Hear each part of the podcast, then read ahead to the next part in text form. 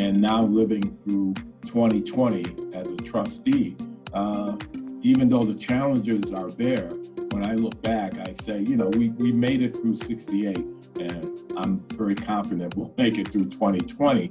Uh, and our future, I think, is great. This is In the Know with ACCT, the voice of community college leaders. I'm Jacob Bray. Welcome to the first episode of the fourth season of In the Know. We have a lot of great material that we're really excited to share with you all. For the first episode, ACCT Director of Strategic Communications David Connor interviews current ACCT Board Chair Dave Mathis about his extensive community college history and vision for ACCT during his current term and beyond. Dave has been attending ACCT events since the early 80s and has a lot of wonderful perspective and insight to share. I think you all will really enjoy this one. This is part one of a two part episode. This interview was recorded via Zoom, so please excuse any dips or breaks in audio quality. We are here with David Mathis. And um, first, I want to thank you for taking a little bit of time to speak with us. I know you're busy with a lot of different responsibilities. For the sake of everybody listening, um, you have a pretty extensive background with both community college governance and with ACCT. So could you tell us a little bit about your background, um, specifically, when did you begin serving as a trustee? How did you get involved with your college? And then how did you get involved with ACCT? Okay, well, thank you, Dave. Uh, this is a unique opportunity for me to uh, talk a little bit about myself, and I'm always willing to do that. Uh, I got involved as a trustee in 1977 but my involvement with Mohawk Valley Community College started in 1966.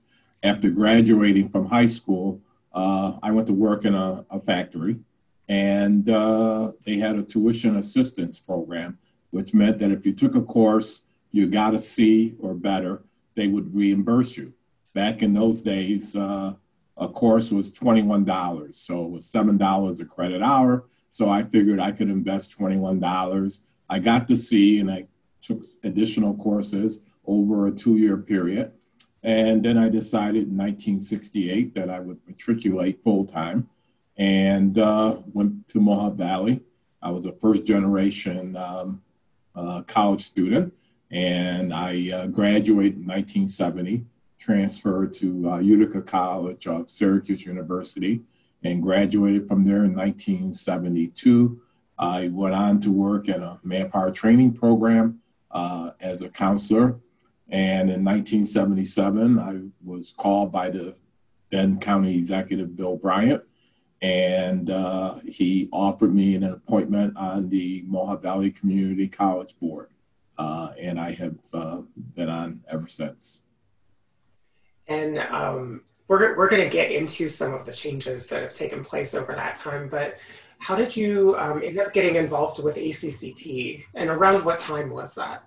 Well, I uh, went back and looked, and I attended my first ACCT uh, conference uh, in New Orleans. And I think it was either 1982 or 90, 1982 uh, or, or 83.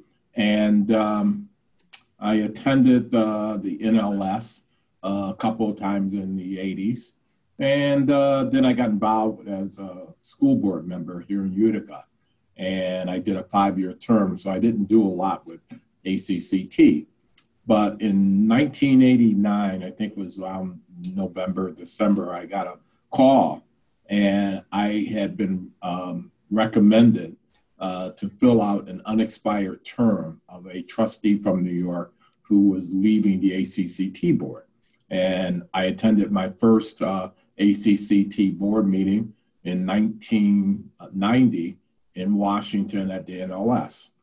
And I was encouraged by the trustees on the board that I should consider running uh, for that office. Uh, we had regional meetings back then. And in 1980, our regional meeting uh, was in Boston in May. So I went there. Uh, I got interviewed by the nominating committee and felt that they would either nominate me for regional director or to run at large. Sorry to say, uh, the nominating committee decided not to nominate me at all. Uh, their uh, rationale was that I was too young, and that there was some older trustees who deserved the uh, uh, nomination. Uh, I was quite upset, very angry. So I left the regional meeting that afternoon, uh, walked around Boston, returned to um, the hotel later on that evening, and uh, was met by Alan Fullwood and some of the other trustees. Alan was our board uh, president at the time. And he said, you know, you could run from the, the floor. And uh, at our uh, summer board retreat, uh, it just so happens that year it was in July and it was in Dallas. And that was the year that we had to interview for a new uh, president of the association. And uh, trustees were very encouraging. And I uh, got their support. And I ran from the floor at the Baltimore uh, uh, convention. And uh, with the help of New Jersey and Pennsylvania and New York, I, I won the regional seat. And uh, I think it was like 24 to 13. And I uh, served two terms as regional director. I back then we had something called the Federal Relations uh, Commission, and I got appointed to that. And uh, I think it was in 1995 I ended up as chair of that committee. The uh, Joint Commission was a commission that we shared around federal relations with the AACC. Uh, I went off the board in um, 1996 and uh, stayed involved. I got involved with the uh, then the diversity committee, and um, ended up uh, chairing that committee. So I went back on the board for an additional three years. And uh, part of my uh, goal there was to, at that time, the minority committee met separate from the regular board committees. And my job then was to work to bring the uh, minority committee into the fold, and we did that. And I went off the board in 2003.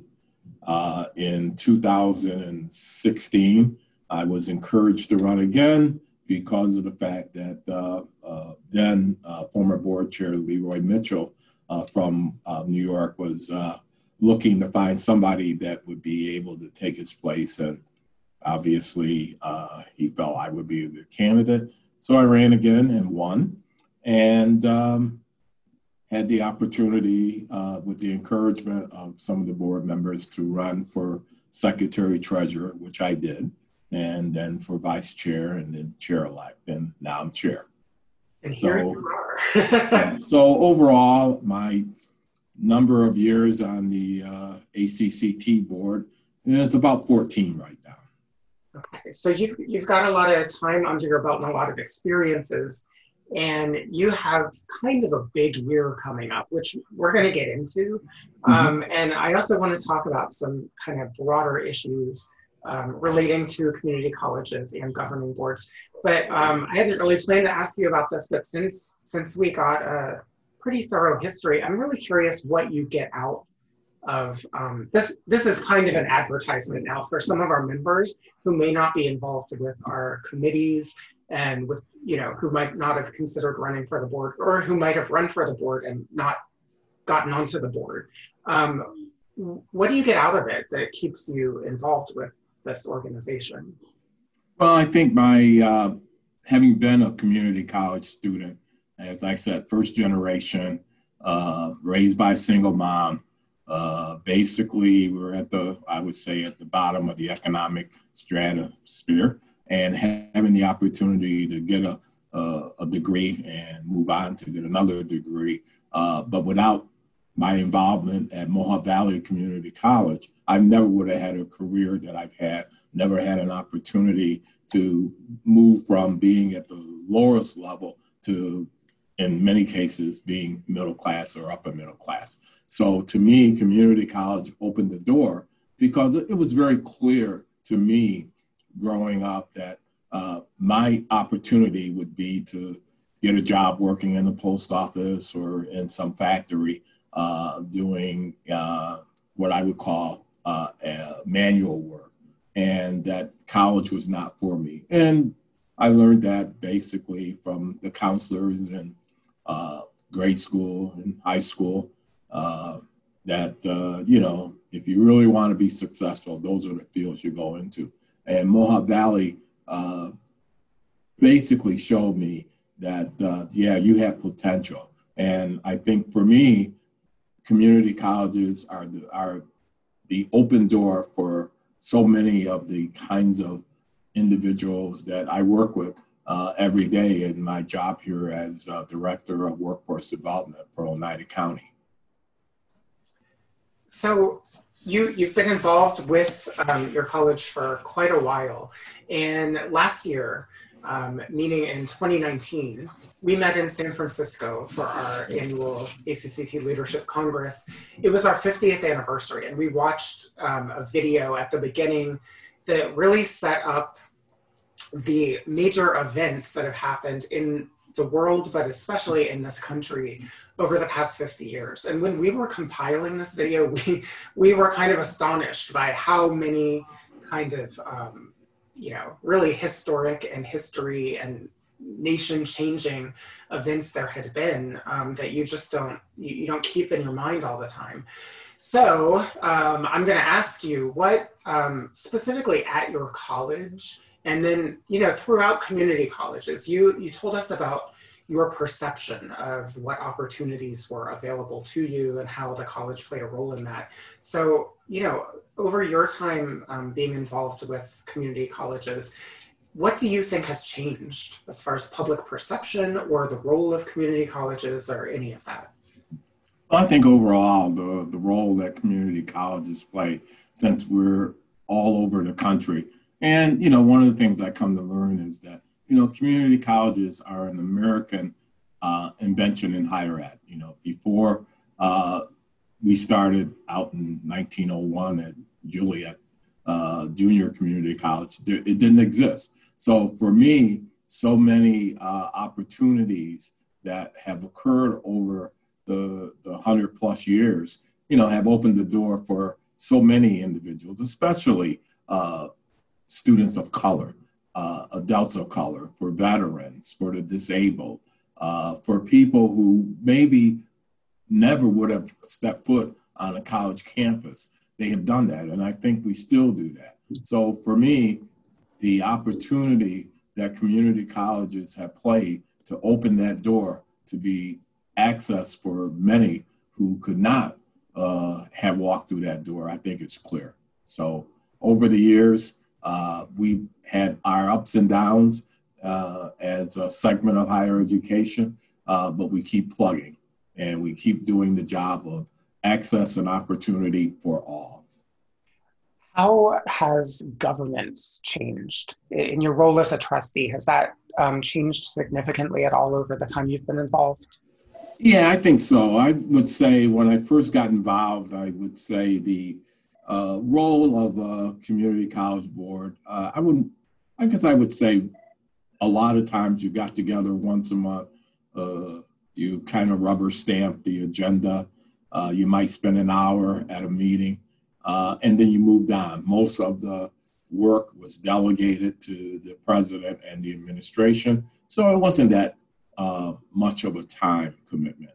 Now, in the 21st century, the, the game's changed. You know, uh, trustees have a lot more uh, at stake in terms of involvement with uh, higher education, and uh, we're involved with uh, so many uh, that it's something that we that I see all the time in terms of time commitment. Yeah, when I became involved with ACCT, um, when was it 20, 2008 um, that's really when the student success movement was taking off mm-hmm. and when we were speaking with um, with trustees about expanding the mission beyond looking primarily at enrollments and really at outcomes and what was encumbering outcomes potentially, and then some of the research that ACCT has been involved with and other organizations has has you know the the new drive seems to be very much getting um, getting at the unmet needs that are you know yeah. keeping um, students from progressing as they need to. So it's not all poor academic performance, we've learned and been trying to communicate well um, to board members and, and to college leaders generally is that it's not necessarily, you know, an intellectual problem, for example. It, in many cases is because there are a lot of unmet needs. So um, for here's something that I've wondered about a little bit over time. Um, for trustees who come in, especially new trustees, and they're learning how to govern, uh, you know, a community college generally, but then they're also getting all this additional information about these unmet needs and about meeting.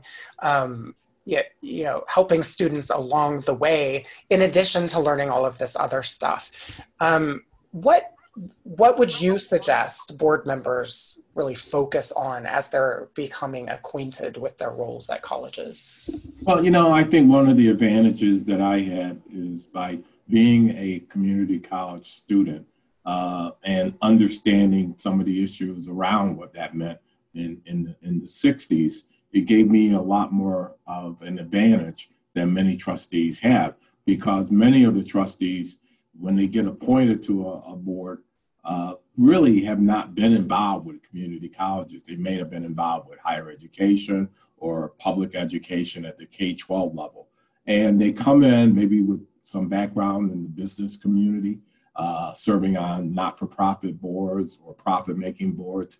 And they don't have the understanding of what a community college is. And I think part of what I have seen ACCT do is to basically help that transition because so many of our board members uh, are very honored to be on a community college board, but know very little about community college and about the kinds of students that we serve and about our open door and open access mission and the difference between us and four-year and university uh, boards are so clear because we represent the community we're hands-on we live in the community. You know, we see the outcomes of our students. We deal with the community leaders and the political leaders and the not for profit uh, leaders. So we are there and we're hands on. And I think for, you know, new board members coming in,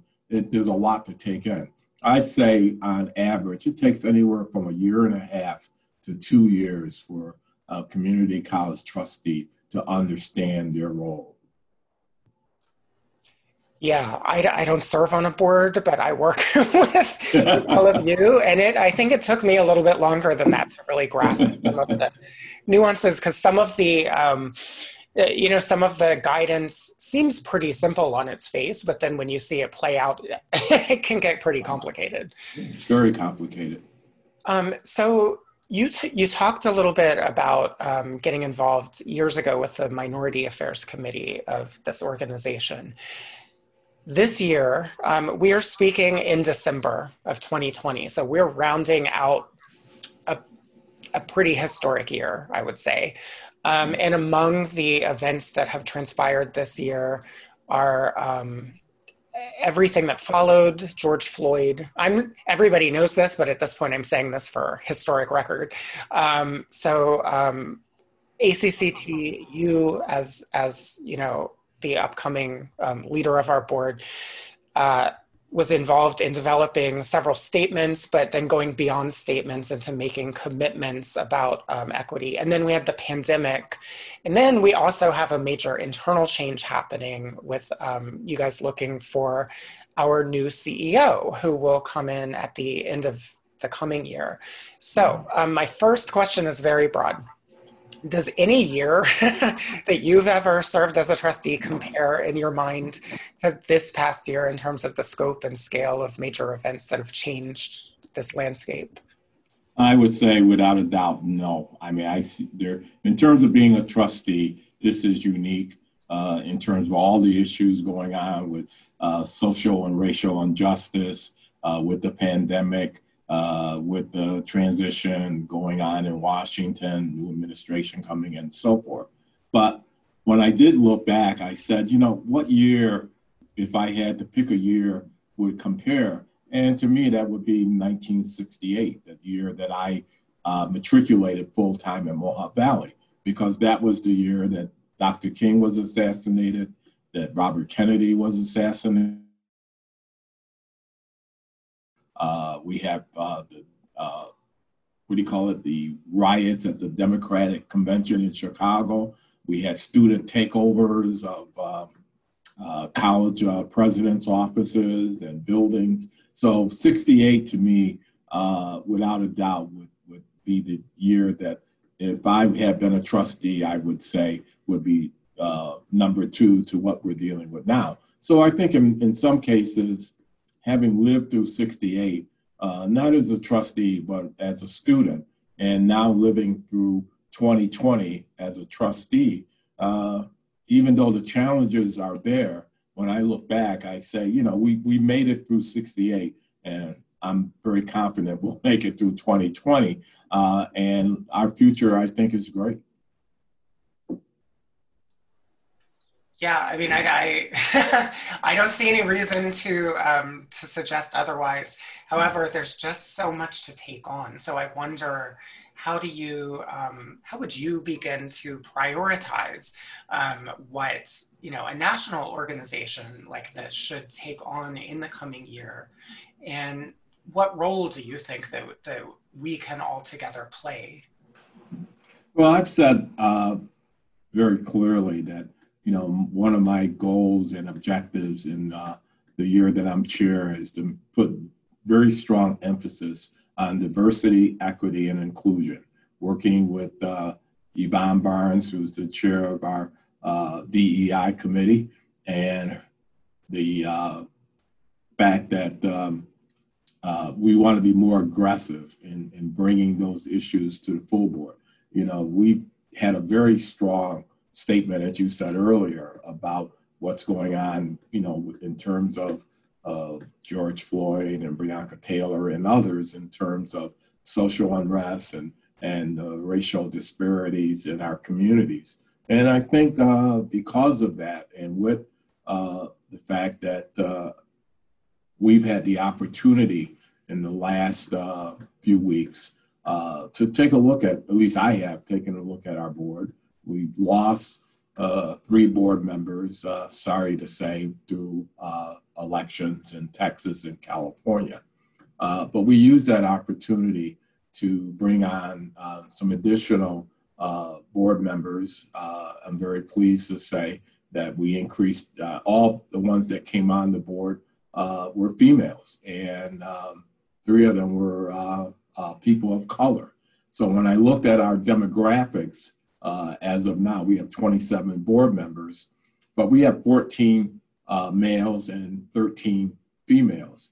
Uh, and our breakout for uh, white and colored uh, and board members of color basically is 14, 13. So we probably have the most diverse uh, higher education board in the country in terms of looking at that. So to me, not only do you have to talk the talk, but you got to walk the walk. And I think ACCT has put itself out there. I think our new equity uh, guide to boards are going to be very important. I know Yvonne wants to, to do a podcast and some webinars to really try to get our boards to understand uh, why uh, diversity, equity, and inclusion is so important uh, at the community college level and how we need to lead by example.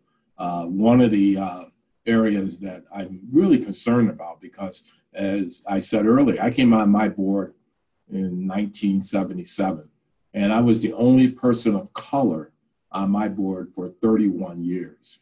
And uh, finally, uh, a Latinx individual was appointed to the board 12 years ago, and it does make a big difference when you look at the opportunity to, to diversify and integrate a board.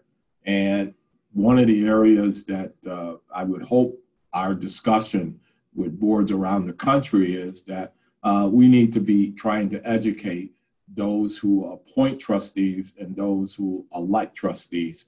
Uh, because right now, uh, our demographics on our boards really haven't changed a lot. I went back and looked at the uh, demographics in 1977, and I looked at it now. 7% of all community college trustees are white, uh, and about 55% of those are white males, and about 38% are white females. So our boards have not represented the diversity uh, of the and the equity of the, the individuals that we serve. You know, community colleges are the door and the opportunity for uh, minorities, people of color, uh, for veterans, for in, formerly incarcerated individuals, you name it, for people who are at the bottom, the door opens uh, when they walk through the community, when they knock, and that door at community colleges will open for them. So to me, this discussion around uh, diversity and equity and inclusion, it's real. And I'm a good example of somebody who benefited because somebody years ago stood up and said, hey, you know, we got to keep these doors open and we have to make sure that we're serving uh, the underserved and those individuals in our community who need an opportunity. Yeah, you mentioned um, Leroy Mitchell, who's a former board chair who is also from New York, from Westchester County. And I recall uh, while he was on the board, he often would um, actually talk about faculty, which is um, a little, you know, in some ways tangential to uh, board board's work, mm. but not really because it's about the college. And he would talk about the need to see for students to physically see themselves reflected in the person and leadership in the classroom. Yeah. Um, and I think that that message, of course, translate direct translates to boards as well. Yeah. Um, so I guess what am I asking about that? I guess I guess I'm asking. Well, actually, let me say one more thing.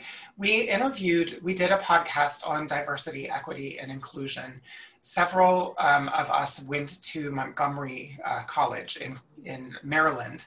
And mm-hmm. Dr. DeRionne Pollard, uh, the president there, who also serves on the board, she broke it down in a way that was so practical and pragmatic that it was really enlightening. So I'd love people to look for that podcast on our website and okay. listen to it because I, I think it could be very useful to people who don't already really focus on this. But she talked about um, how I, I asked her, what would you tell somebody from a college, you know, somewhere in the Midwest, let's just say um, Iowa, for example, um, who is on a board there and says that our student population is primarily white. And so diversity, you know, what does that even look like to us? And she said, oh, it's interesting you picked Iowa because I went to university in Iowa and from the south side of Chicago, and it was a culture mm-hmm. shock. But she said the culture shock really was mostly that it was so rural. That was the difference that she didn't anticipate. And so let's think about diversity in different ways as well. Um, so, with all of that in mind, which is a big mishmash of things, um, I'm, I'm, really curious from your leadership position at ACCT and thinking about board diversity or lack of board diversity, both at national or at uh, local colleges and then at state associations, um, you know, among state associations, and then here at ACCT. What, what do you think is the effect of a less diverse board versus a more diverse board and seeing seeing those people just like students in a classroom. Looking at the acct board just as one example and seeing diversity versus not. Well i think and i do want to mention uh, before i forget what uh, dr uh, Leroy mitchell said about the faculty and seeing people who are more diverse in the classroom. You know i went from kindergarten all the way through my uh, to get my bachelor's degree and never had a, a uh, person of color as a, a, teacher or professor, a counselor, a nurse. Uh, I think the only, uh, I think maybe once there was a janitor, but that, that was clear. But I think, you know, that's so important. Now, to answer your question, you know, I think when you look at some of the outcomes uh, in terms of rhetoric, you know, and trying to come to grips with you know, why is there so much division? And I think part of that is that, you know, when you don't have the opportunity to sit down with different types of people and to have a conversation, then you develop a whole bunch of uh, maybe uh, inaccurate uh, uh descriptions of who you think they are based on their gender, their sex, their sexual orientation, uh, their disability. I mean, it's very clear that we develop a lot of these because we don't communicate. One of the, the things that, you know, I enjoy about ACCT and my association with my state association, uh, you know, I spent 35 years on my state association board. And I think the thing that's very clear is that when you have communication with, with, with individuals from different parts of, of the state or the country, uh, it opens doors. You know, I'm in upstate New York. And, you know, I know when people think about New York, they think about New York City. Well, when you live in upstate New York like I do, most of the counties are very conservative, uh, majority white, and many of the school systems around. I'm, I live in the city of Utica, which is about 65,000 individuals. But most of the school districts around Utica are, are, are white, uh, predominantly white. Utica has a very large uh, population of, of, students of color. Uh, and part of what starts to happen is, and it's been happening, you know, in education for as long as, you know, I've been alive, is that uh, perception of what goes on in a, in a urban inner city school district is a lot different than what goes on in a suburban or rural district. And I think a lot of that is that we just don't have opportunities to communicate. Probably the only time you communicate is probably on an athletic field where you're competing. But as terms of, of boards and the opportunity uh, to educate each other, which is what I really have learned uh, from my involvement uh, at ACCT or at my local level, or even at the state level, is that uh, you have to be in a room with individuals. One of the sad new world of Zoom meetings is that uh, we don't have personal contact. I, am a person who uh, learned the job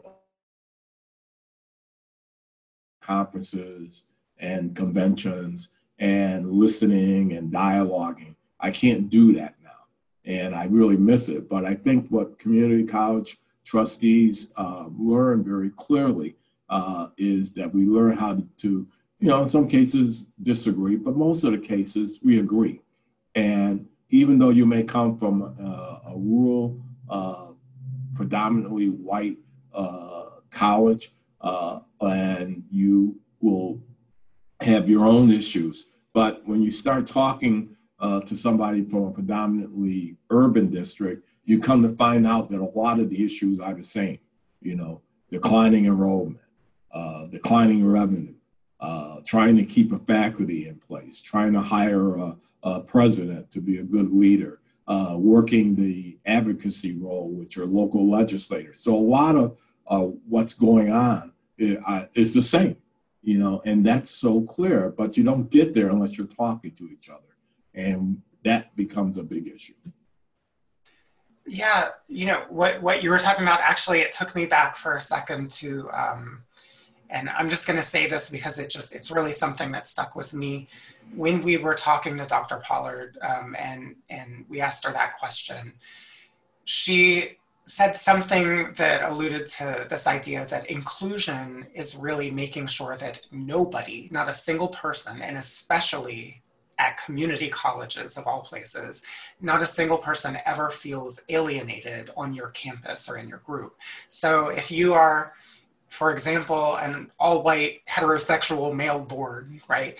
Um, you know, you, you will have a student of every variation coming to campus and they should always you know one reason to have these conversations that you're talking about nationally with people from all different walks of life is to make sure that your culture feels welcoming to every person and demographic shift. You know we've done several conversations at conferences in podcasts through all kinds of different venues about changing demographics in the country. There's no getting away from it. Um, you know, every every community in this country is going to shift demographically over time, rapidly, and so you know, it's it, it's also just a practical um, step of planning for when things change and making sure that you're better acquainted with um, adapting to different cultures and cultural norms. Yeah, I think that's very clear, and I, and I would say the you know community colleges, you know, because of the population we serve, you know, uh, campuses can be you know uh, kind of challenging. You know, if you're a, a recently released uh, uh former incarcerated individual, uh, you know, there's always concern: is this person uh, going to rob me, or is this person going to attack somebody? Uh, if you have uh, individuals who you know, have a maybe a developmental disability, you know, do they really fit in? Is that going to bring down the quality of education? If you have too many uh, students of color, that that does that lower our standing? I mean, so you know, where where community colleges have been is that we have learned, and we're still struggling. Don't get me wrong, uh, that we need to be able to bring everybody into the room, and we have brought everybody into the room you know, the, the, the, the issue gets to be, though, that, you know, we have to then take that open door inclusion and through the uh, equity and diversity, uh, make sure that we elevate everybody. And I think that's the, the struggle we have around, you know, around diversity. And in many ways, we have the same types of issues uh, in our society, you know, that uh, we're going to be combating. And we're, we have combated.